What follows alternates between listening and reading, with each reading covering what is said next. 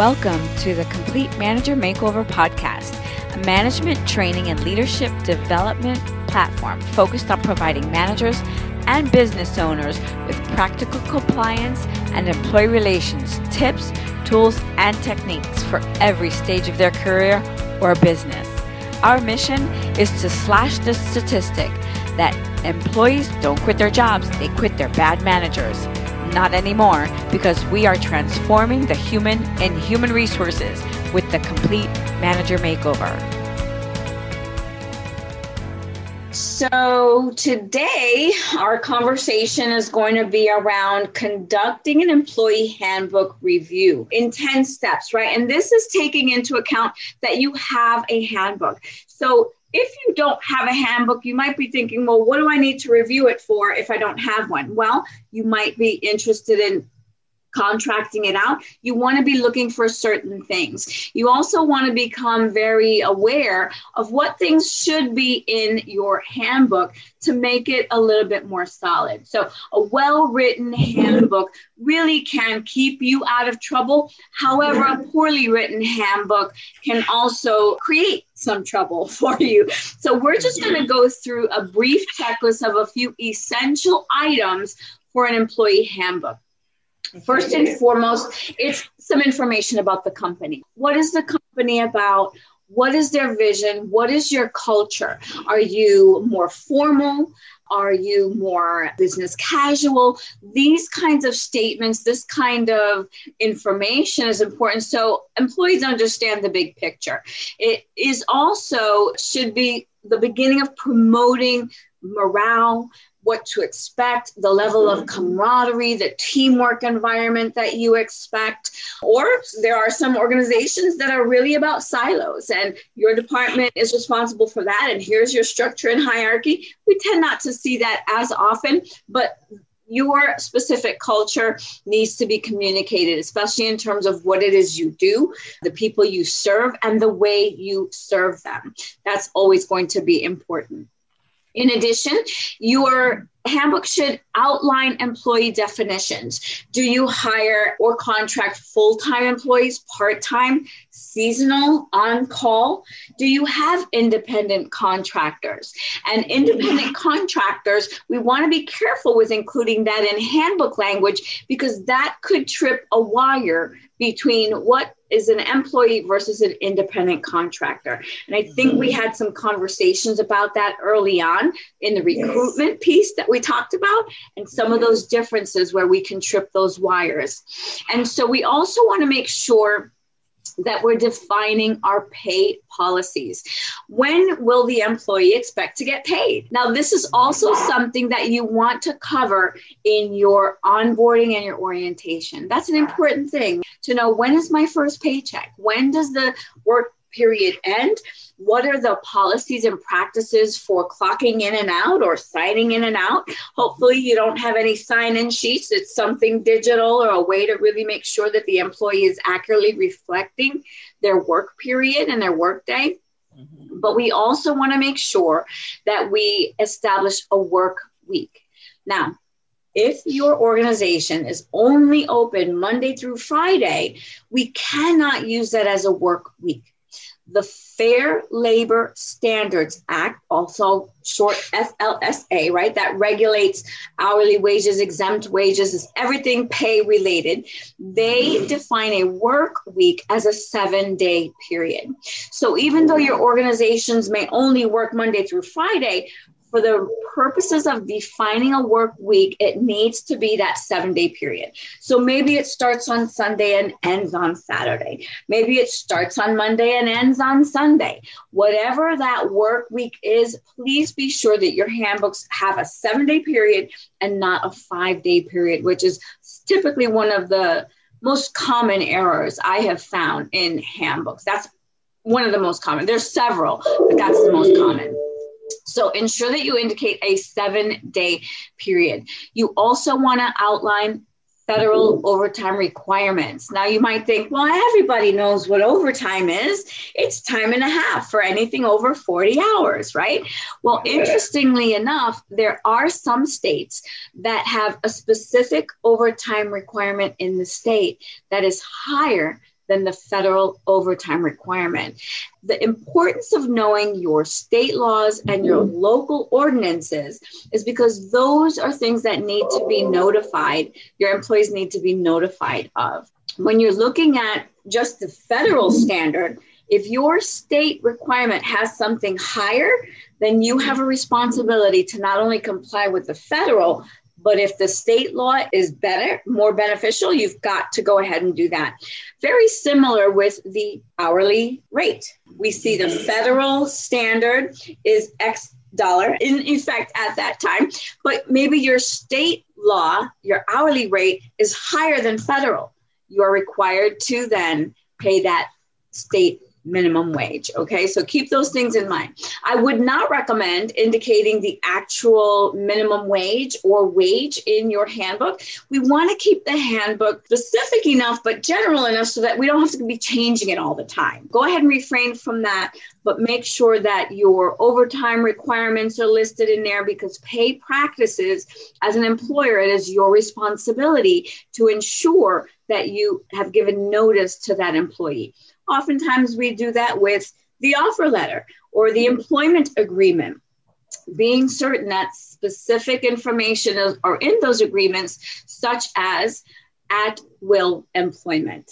At the time of this uh, recording, at will employment exists throughout the US, with the exception of some locations still up north. But at will employment is basically the regulation or the rule, if you will, that says an employee can separate employment at any time for any reason, and the employer can separate an employee from employment at any time for any reason, except when that reason is discriminatory or illegal. So we can do so. I could terminate someone because I don't like their shoe color today. I would never do that, of course. But in reality, there's no regulation against it. But if I do terminate someone because of their ethnic background or their religious preferences, that is an illegal reason. And so the employment at will doctrine would not take effect. So it's really only for things that are non discriminatory or illegal when that takes place. And your handbooks should outline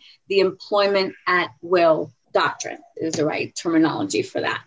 Hmm. So we also want to clearly define, like I said, pay policies and the work week, ensuring that's a seven day period, and ensure that there is also some information in the event an employee has an error in their pay an error in their pay, it's important for the employee to know here's what you do if there's something wrong. And this is because many states, and specifically this is being recorded in Florida, have what they call wage theft ordinances. I know it sounds really scary, but basically that is that an employee has ability or the right to approach their employer, their payroll and indicate there is an error here.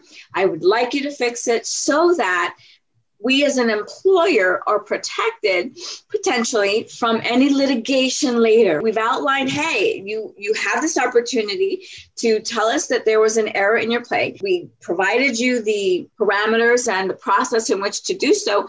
You never mentioned it there so we want to make sure that those things are clearly addressed in your handbook policies so, in addition, what other policies do we need to make sure of? Well, we need to make sure of maybe the dress code. If you have a uniform, what are the uniform standards? And sometimes even something as specific as what side of the vest should a name tag be placed on, right?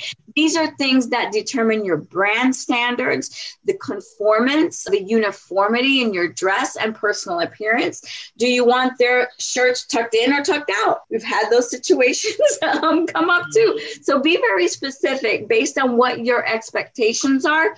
The better you can outline those expectations, the better the employee can adhere to them. Make sure information about your, again, timesheet policy, a scheduling policy, how soon or how late someone would be considered later absence when they come in. Make sure use of equipment for those of you who provide equipment for their workday, whether that's a vehicle. In some situations, that may be blood pressure machines and things of that nature. So keep track of those equipment using a standard document, and we can certainly provide that, that says you are responsible for this article, this equipment for use, especially if it's a vehicle. You definitely want to touch base with us and get some support surrounding the use of company vehicles. Make sure that there are some clauses in your handbooks about their responsibility with the use of company vehicles. That's a critical, critical thing to make sure that we're doing DMV, Department of Motor Vehicle checks mm-hmm. on the use of that particular equipment, a vehicle. And that we have that written authorization from the employee to do so, not just the handbook that sneaks it in and says, hey, by the way, but that's fully disclosed up front, maybe in your pre employment new hire paperwork, things of that nature. Make sure if you are offering any benefits, holiday pay, vacation pay, sick pay, or what we prefer as a PTO policy, paid time off, where we take vacation and sick time. We kind of bundle it up together and say, this is the amount of time that you get. Use it for vacation, use it if you're sick, use it for whatever, but this is the block of time you have. That's always preferred method of benefit time off is to paid time off programs. And then holiday schedules. What holidays will you honor?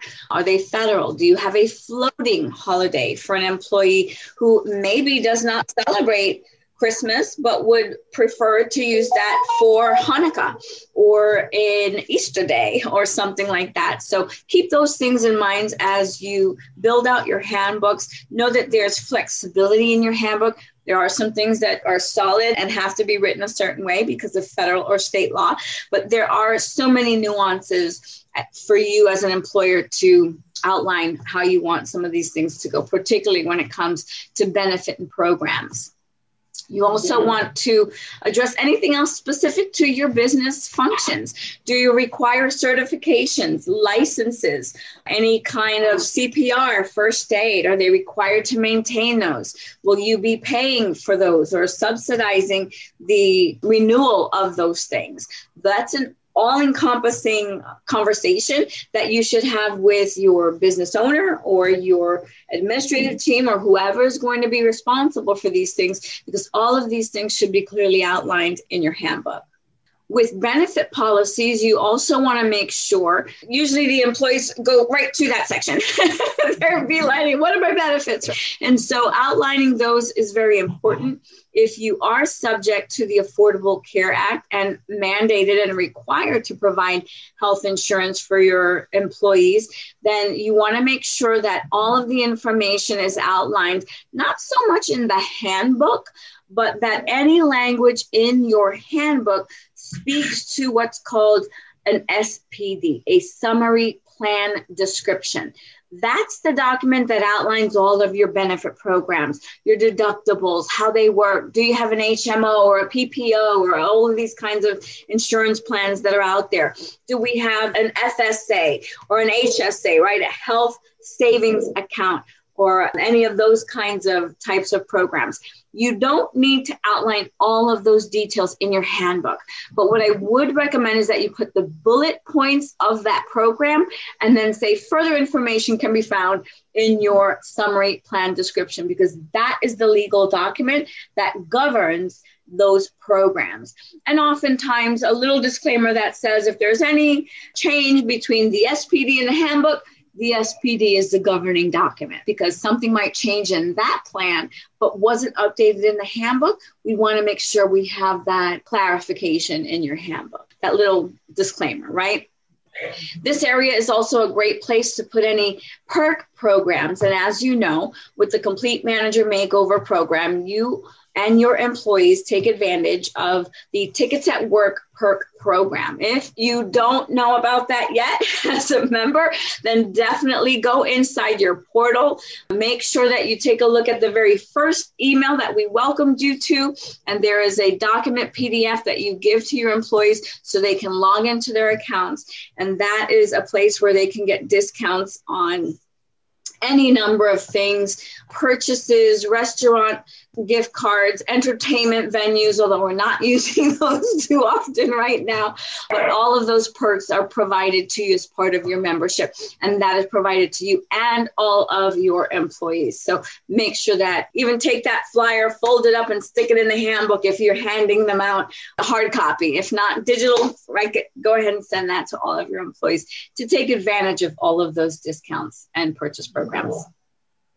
Now, we talked a little bit already about the leave time, sick pay, but there's also other time that employees may be eligible for. That might include jury duty pay, which is a federal mandate that you give them the time off. You don't have to necessarily pay them unless your state law requires it. So be mm-hmm. sure that you are familiar with your jury duty pay laws in your state and maybe bereavement leave if the employee has a loss of a family member outlining what is the policy. Do they get paid for it three days five days? What is it that you're looking to do? And as you're building out your programs and your paid time off policies and what have you run the numbers right? If you've got 20 30 40 employees even if you have one what is the cost of providing these programs over time based on your employees' rates of pay. That is an important thing to consider for your strategy. Maybe you're not providing those things up front. Maybe you want to grow the business a little bit and just grow out those paid time off programs little by little. We can put a placeholder in the handbook that says at this time you just get one or two days paid. We'll give you the time off but the paid time off might not happen just immediately, right? So think about how you want to strategize those policies so that the policies can grow with your firm and your company. So then there's some mandatory stuff we want to make sure that's in there, right? This comes with the sexual harassment policy, mm-hmm. violence in the workplace policy, our equal employment opportunity policy that we are a non-discriminating employer OSHA? What are the safety policies and practices for those required in safety and healthcare, which many of my clients are? What are the HIPAA requirements? What are the CPR, first aid, AED? Uh, what are those requirements that I have to have? And make sure that those things are in there so that if they're ever not adhered to, we can coach, counsel, and discipline and separate from, from employment if need be. You also want to make sure that you have the information about the employment laws based on number of employees. Because as your business grows, so does the compliance list of federal regulations. Okay. Even with one employee, there are 15 different federal laws that you have to comply with. And that just grows as you get to two and three and four and five, and then above 20, and then above 50, and then above 100. And that's why we have the programs that we do to support your businesses at those benchmarks, right? From one to I think, I think it's 19 right? From 20 to 49 and then from 50 to 150. After 150, you need to hire us a lot more often and those programs might not, you know, work for you anymore because you need a little bit more time for that. But make sure to see that employment laws based on number of employees. It's on our website. It's sent to you as well in some of your emails. So make sure to take a look at that. And then, of course, make sure that you have an open communication process. What happens when the employee experiences a problem that needs resolution? What does that look like? You want to make sure that you outline to them here's how you handle it.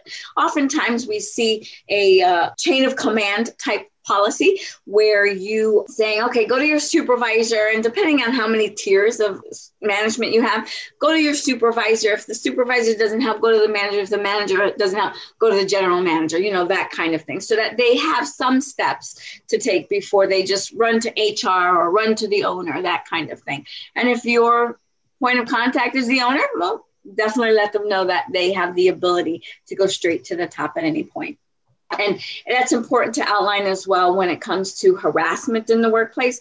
Well, what if my supervisor is the one harassing me? it's important to make sure that there's appropriate language in your handbook when that takes place, and that's specific to federal compliance laws with sexual harassment in particular.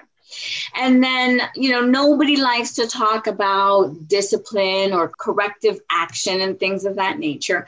However, we do have to think about those things as we build out our handbook. What are the policies? What are the expectations? What is your process to inform an employee that something that they're doing needs to be done differently? I like to say it that way. I don't like the word discipline. I like the word corrective action, right? We weren't just trying to correct behavior, and it's all on how you approach, in my opinion. So, outline what does that look like?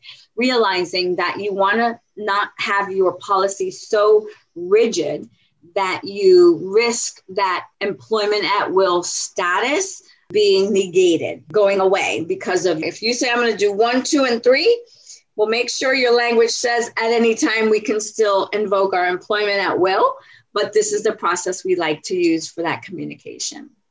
And then, of course, in this day and age, the NLRB, National Labor Relations Board, we hear about this board when it's particularly surrounding union environments. But I want to advise you and to caution you that many of those same regulations and laws do reach into non union environments. We've seen a lot of handbooks that say things like, oh, you can't talk about your rate of eh, don't do that because National Labor Relations Act allows employees to discuss openly conditions of employment, wages, safety in the workplace, any of those kinds of things. And so when we say you can't talk about those things, we trip that NLRB wire. So be careful that you've got that disclaimer that says, you know, if anything in here kind of doesn't conform to the NLRA,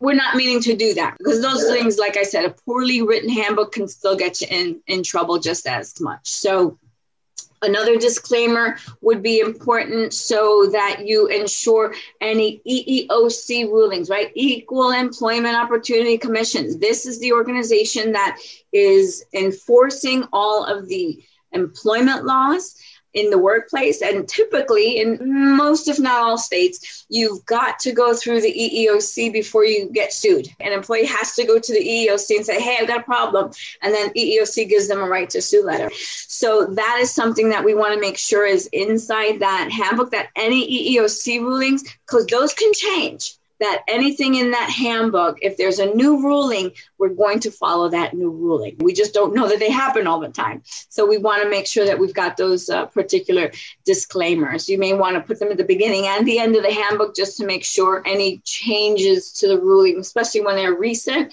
you're legally compliant with. So that's some information. I know it's a lot of information about handbooks, and that's only 10 things. So, with that said, it's been my pleasure to talk about conducting an employee handbook review in 10 steps. Well, that's our show today. Thanks for listening to the Complete Manager Makeover. I'm Lisa Perez. If you enjoyed our show and want to know more about our community or training resources, search for us on the web, Instagram, Facebook, or LinkedIn at the Complete Manager Makeover, where I invite you to become part of our community. Please leave us a review and share our movement to transform the human in human resources with the complete manager makeover.